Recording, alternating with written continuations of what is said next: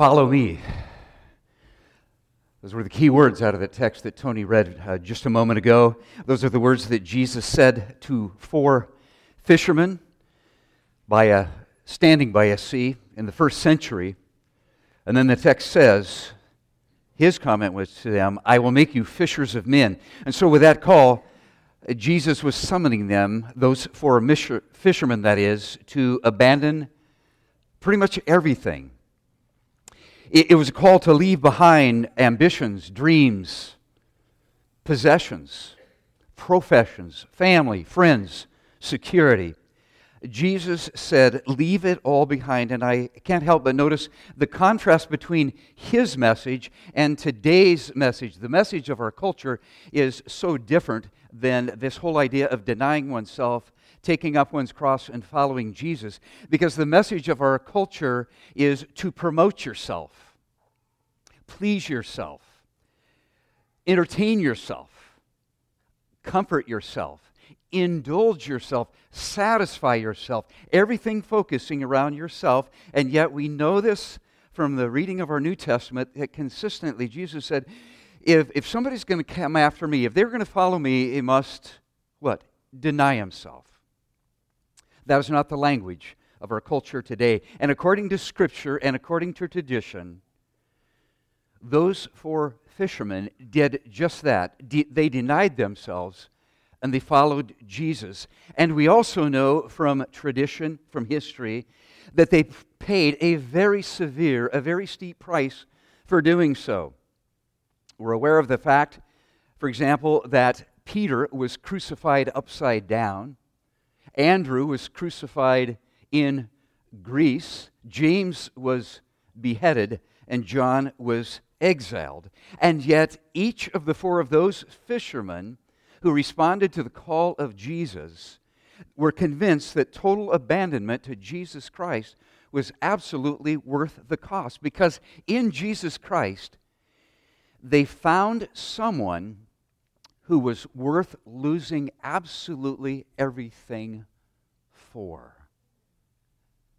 Think about that for a moment that Jesus Christ, in the minds of those four fishermen was one who was worth losing everything for. Folks, I believe wholeheartedly from the absolute core of my being that if we grasp clearly what Jesus meant when he said those simple and very brief words, follow me, if we really do grasp that, we will discover that there is far more pleasure to be experienced in Him, there is indescribably more power to be realized with Him, and there is a much higher purpose to be accomplished for Him than absolutely anything this world could offer, even if we had three or four lifetimes. Nothing will ever change that conviction about me. That is the primary reason that when Jeff called me earlier in the week and knew that uh, the pattern of his sickness would be such that he wouldn't have a lot in the tank for today in terms of energy and asked if I would preach, that was the primary reason that I chose this topic of following Jesus. But a second actually relates to the man of whom I've just spoke because I was very much like I'm sure many of you captivated when Pastor Jeff dealt with the parallel passage to this one out of Matthew the call of those fishermen as recorded in Mark's gospel. As you well know, we've been working through a series in that gospel. Not only was I captivated by what he said about the seriousness of that call, but he even had the gall, this pastor of ours, to put in a couple of very convicting questions in the discussion notes for our life groups. Uh, questions that are a lot harder and more convicting to answer than, isn't it, is it Samuel L. Jackson that does the uh, What's in Your Wallet? That one can be convicting as well, but the, the two questions that particularly stood out to me and we shared as a group is what have you given up to follow Jesus? You know, there's a, a light. That was not the icebreaker, at least for the evening. Started a little bit lighter than that. But what have you given up to follow Jesus? There was a second question in follow up to that.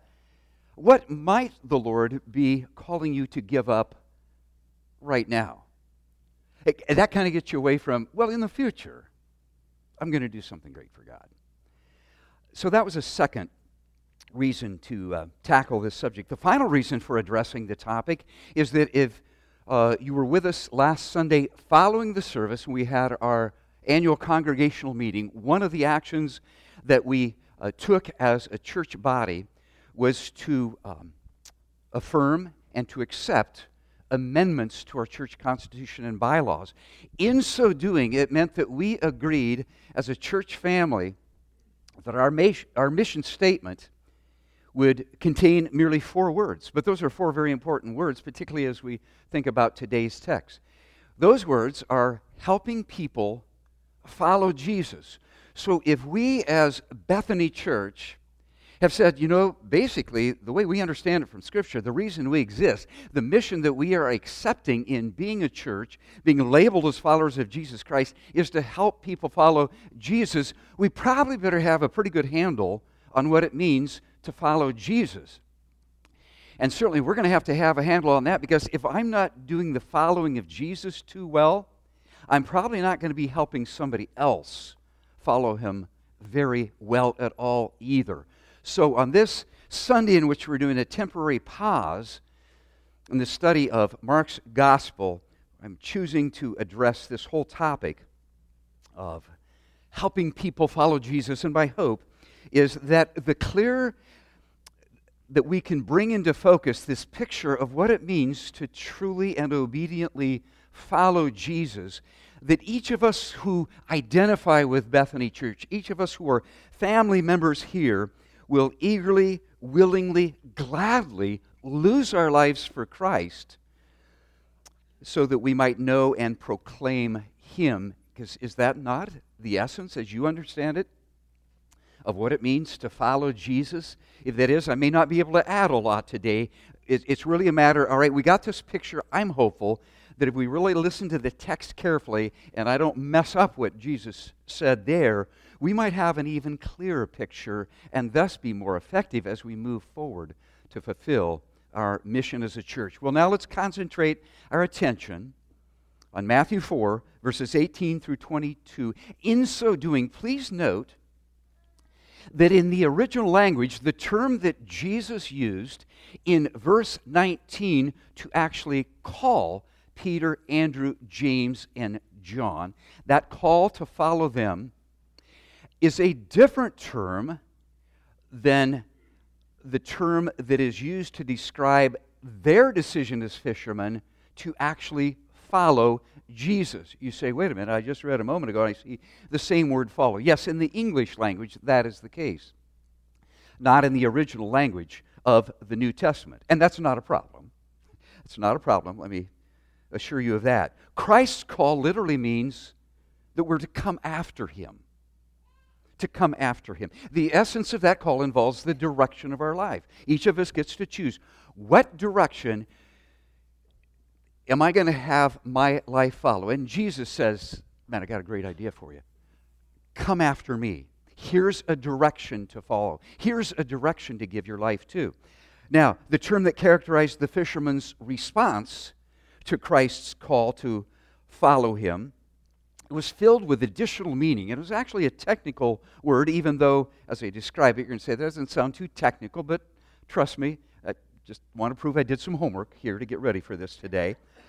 It was a technical word that was used of individuals in that day who were known by their family, friends, acquaintances as, quote unquote, followers.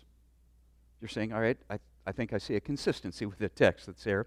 According to linguistic uh, scholars, it reflected two basic shades of meaning. And this is where we have some slides for you, and if you want to scribble a note or two, this could be helpful. First, the first shade of meaning was that a follower is one who had a growing and a deepening relationship to the individual, to that person that he or she was following.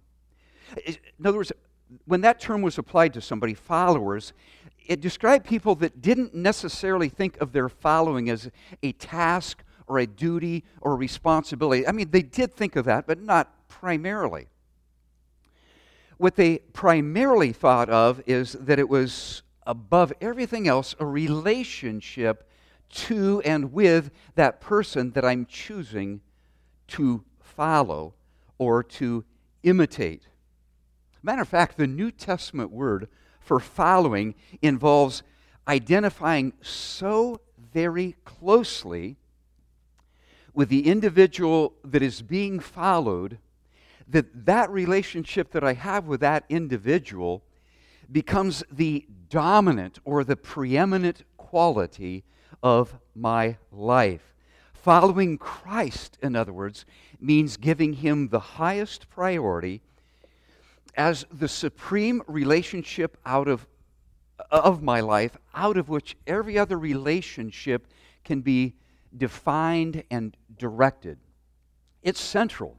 There's nothing else and no one else that compares for that position of preeminence in my life. That's the New Testament concept of followership.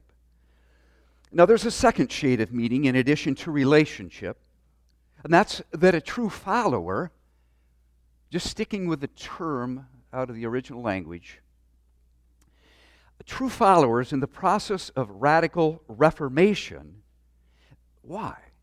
Because the one being followed is having so much influence on the one who is doing the following. He's involved in a task. This Jesus is the one that we follow. He's involved in a task of dramatically changing both our character and our conduct because he knows the importance of us not remaining as we are when we initially choose to follow him. So I've used the word reformation because it starts with an R. We could use the word, and relationship does too, but it's truly it's transformation, to be honest with you. Followers become imitators of the one they are following. We're able to recognize a follower because we're going, wait a second, he or she talks like and behaves like the one over here that they're following. I, am seeing a very close relationship. I, I see some imitating that is going on. Significantly, the word translated followed in verses 20 and 22, that now is describing the response to Christ's call, the response of following on the part of the disciples. That word actually comes from a root word that means path. It leads to the understanding then, at the time of Christ, one who chose to be a follower chose to go on that same path, that same road as the mentor, the leader, the one that he or she wanted to follow. So the word path, road, is crucial there. A follower was one who was committing to imitate the one that he followed. And so, as these four fishermen, as recorded in Matthew 4, made that decision and their response of following Jesus' call, as they got onto that path and were following Jesus Christ, he absolutely, we know, don't we, from Scripture, he transformed their thoughts, uh, their values, probably their speech, uh, their relationships, and ultimately their purpose for living. Now, how many of you here, as we take the next step on this, and kind of see what happened as a result of their following. How many of you are familiar with the name Paul Harvey? Thanks for admitting you're as old as I am and perhaps older.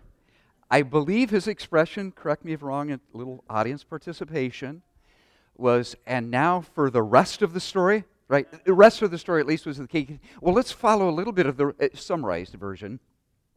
We won't be going through all of the all, all the chapters of all the Gospels and follow into the epistles. But the rest of the story for these disciples, following Christ's resurrection, he gathered his disciples on a mountainside. You recall that. And he commanded them to make disciples, make followers of all peoples.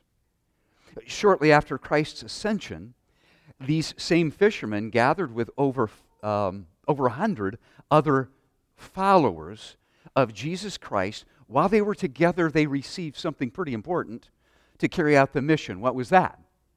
The Holy Spirit. So now they had the power, the direction by which they could fulfill the very, um, well, obedience to the call that they had accepted. They began to proclaim the gospel. Gospel. And as we read the account, we realize then they went from house to house. They went into marketplaces and shops. They went along streets and travel routes, proclaiming Jesus Christ, announcing the message of the gospel of Jesus Christ. And they were seeing people come to Jesus Christ, trust in Jesus Christ on a daily basis. So that within one generation, they grew over 400 times the size they were when they started. And even though these individuals that went out obediently responding to the call to follow Jesus, these individuals faced untold trials. They faced unthinkable persecution. But even though that was true, they experienced unimagined joy as they walked along the path with Jesus, as they followed him faithfully for the advancement of his kingdom.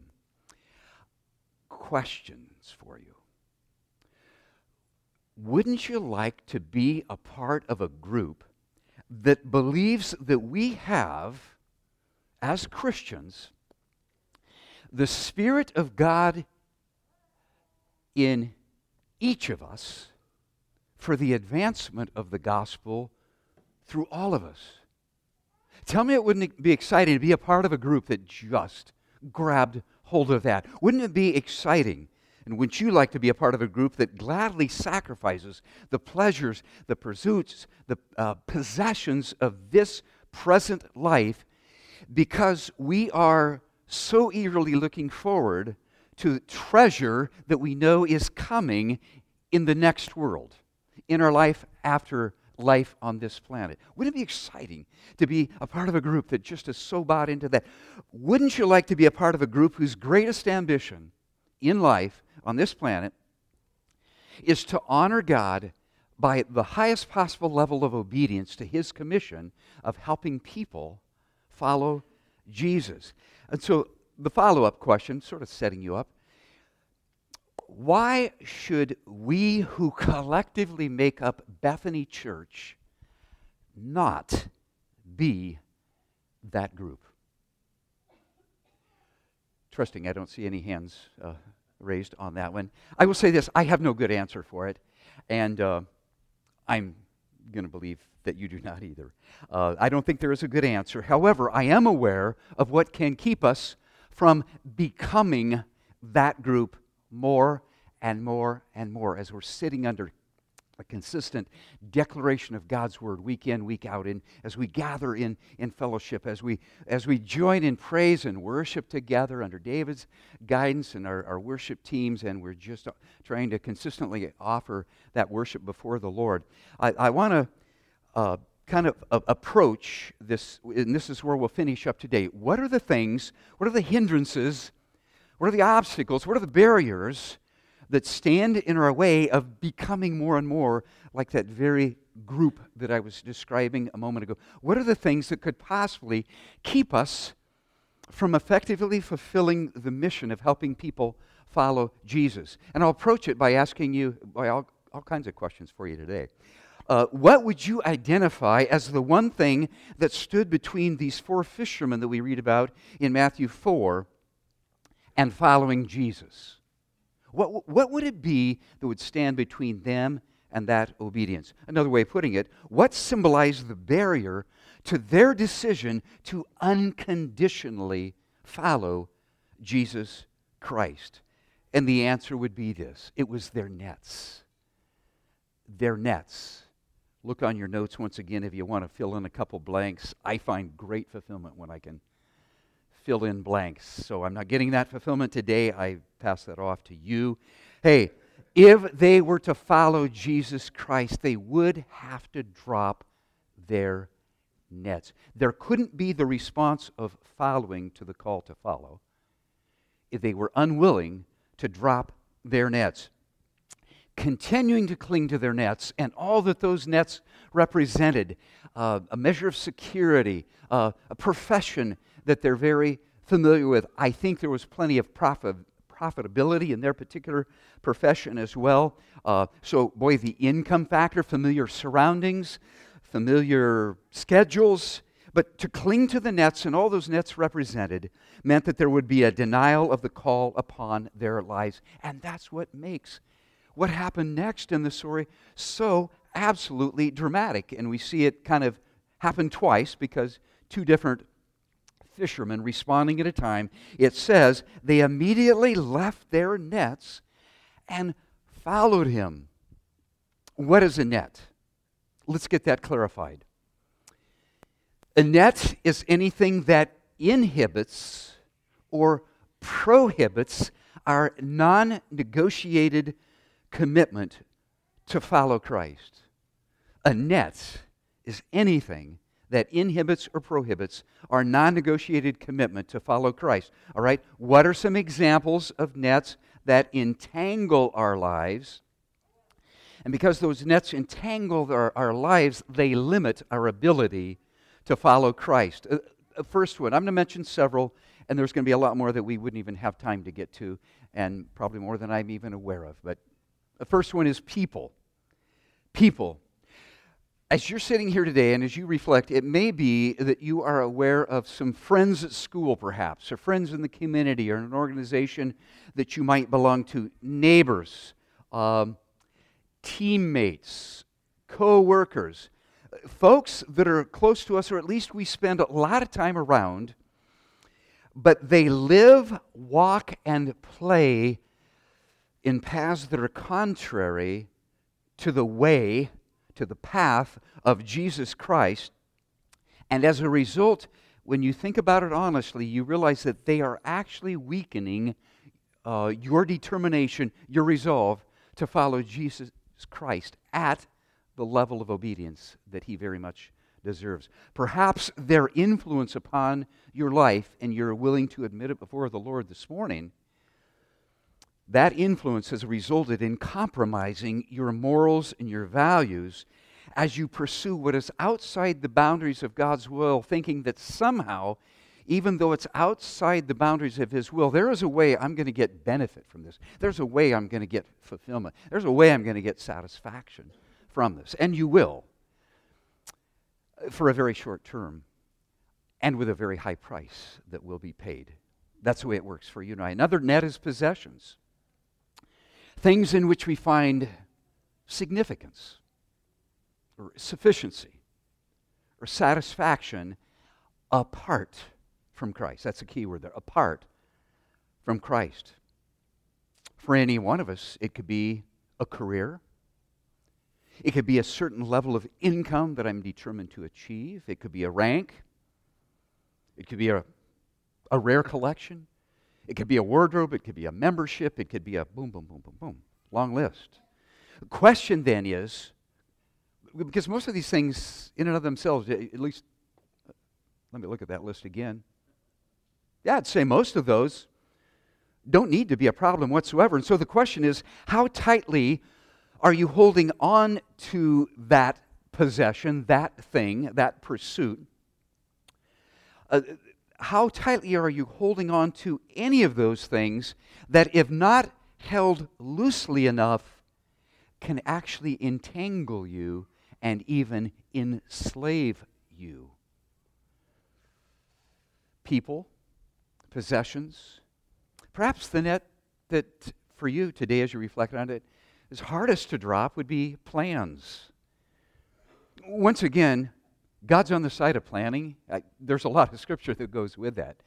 Um, and I, because I tend to be a planner, I don't just camp on those verses that support the way I'm oriented. No, it's, it's really there in biblical revelation. And so it, it can be a very good thing to have plans for family, for retirement, um, for giving, for vacation, for career advancement, on and on and on. It can be very good, can be very wholesome, but what happens when Christ interrupts with a different plan, what if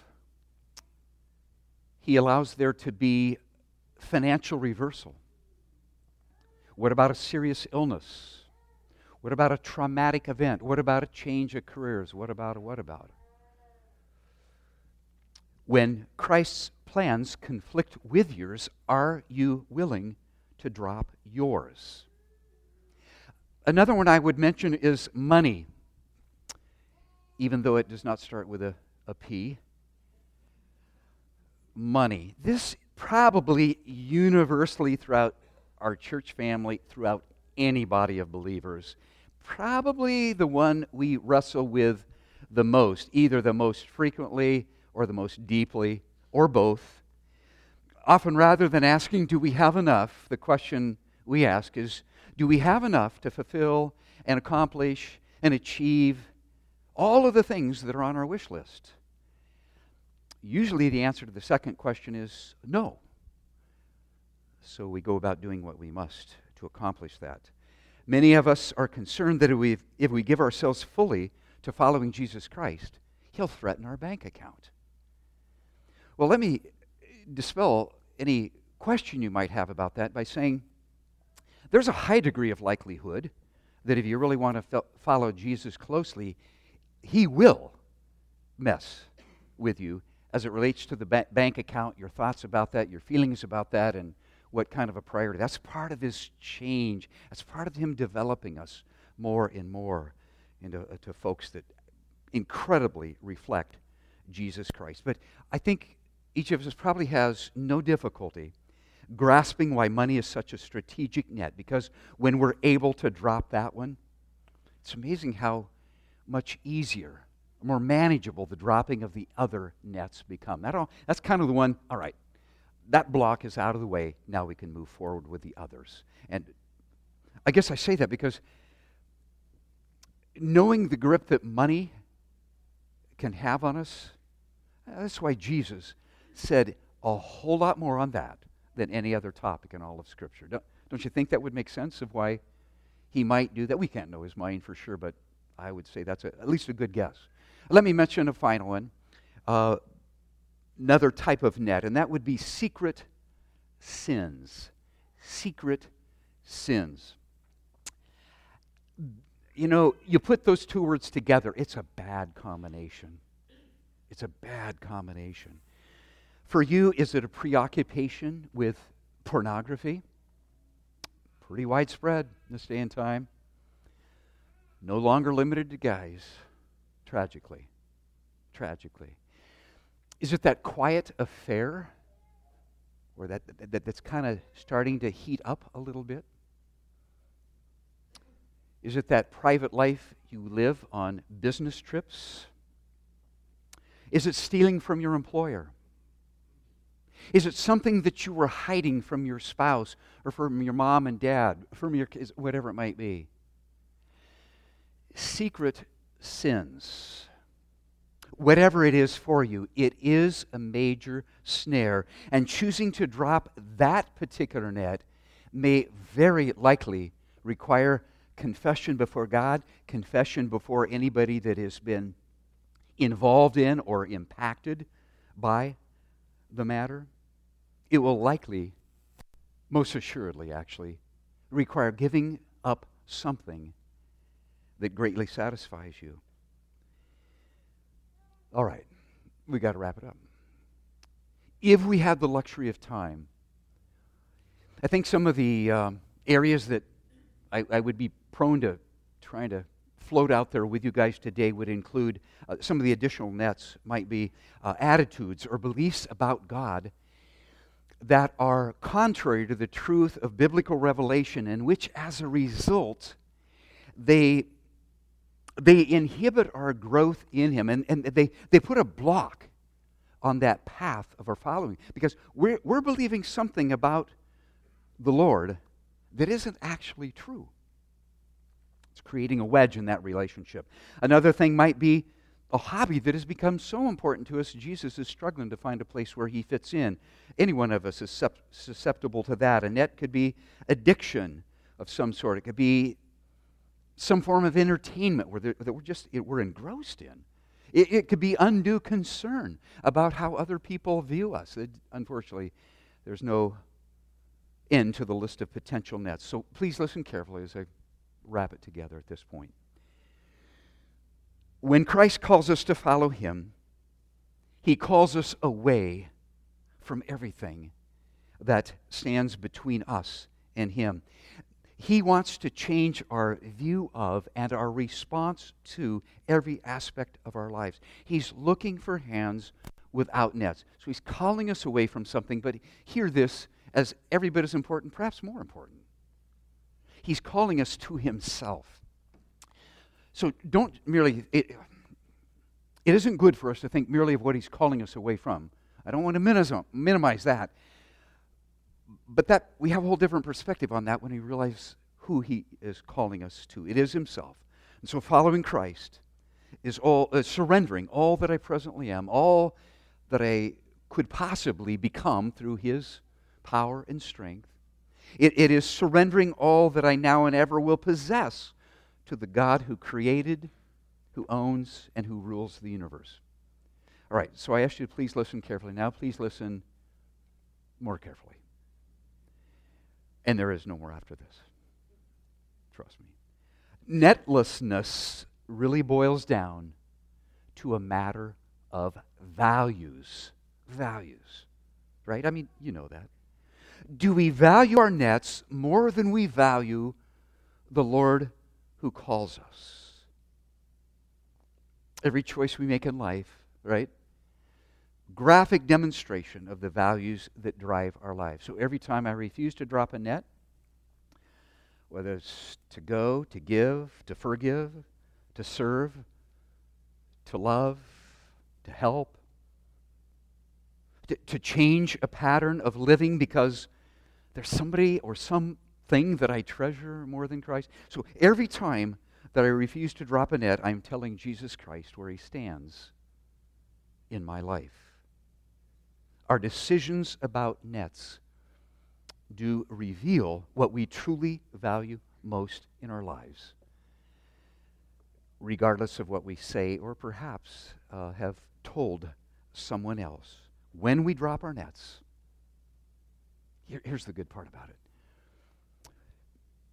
Whenever you or I drop a net, we are saying, Lord Jesus, this is how much I love you. It really is. Summary statement is there. It's in your notes. A few more blanks to fill in. Hearts that are growing in love with Christ, hearts that are growing in love with Christ, produce hands that are empty of nets. I'd like to lead you in prayer at this time. Father, we, we genuinely do want to engage fully in your commission for us of making disciples. We know that it's more than just leading people to trust Christ, but also teaching them to follow Christ. Knowing that this necessitates that we show people what the life of Christ looks like in action, we plead with you this morning. We desperately need you to so mold and shape and change our lives that, that when we speak about the power of the gospel with our lips, we also show the effects of the gospel with our lives. Lead us, we pray, into clear understanding of our hearts can grow in love with you so that our hands are willing to release every single net that we are holding on to or would choose eventually to hold on to. And through modeling the character of Christ, through speaking the truth of Christ, through showing the love of Christ, we desire to commend the gospel of Christ to, to people in our homes, our workplaces, our schools, Uh, in our families and with our friends, in our roles as husbands, wives, moms, dads, sons, daughters, employers, employees, teachers, coaches, classmates, business people, waiters salespeople, business owners. God, please help us be a community of faith that saturates our conversations with your word wherever we go, with the result that we consistently see people trusting in and following after our matchless Lord and Savior. God, truly, this is a call worth dying for. And God, truly, you are a king that is worth living for. We pray it in our Savior's name. Amen.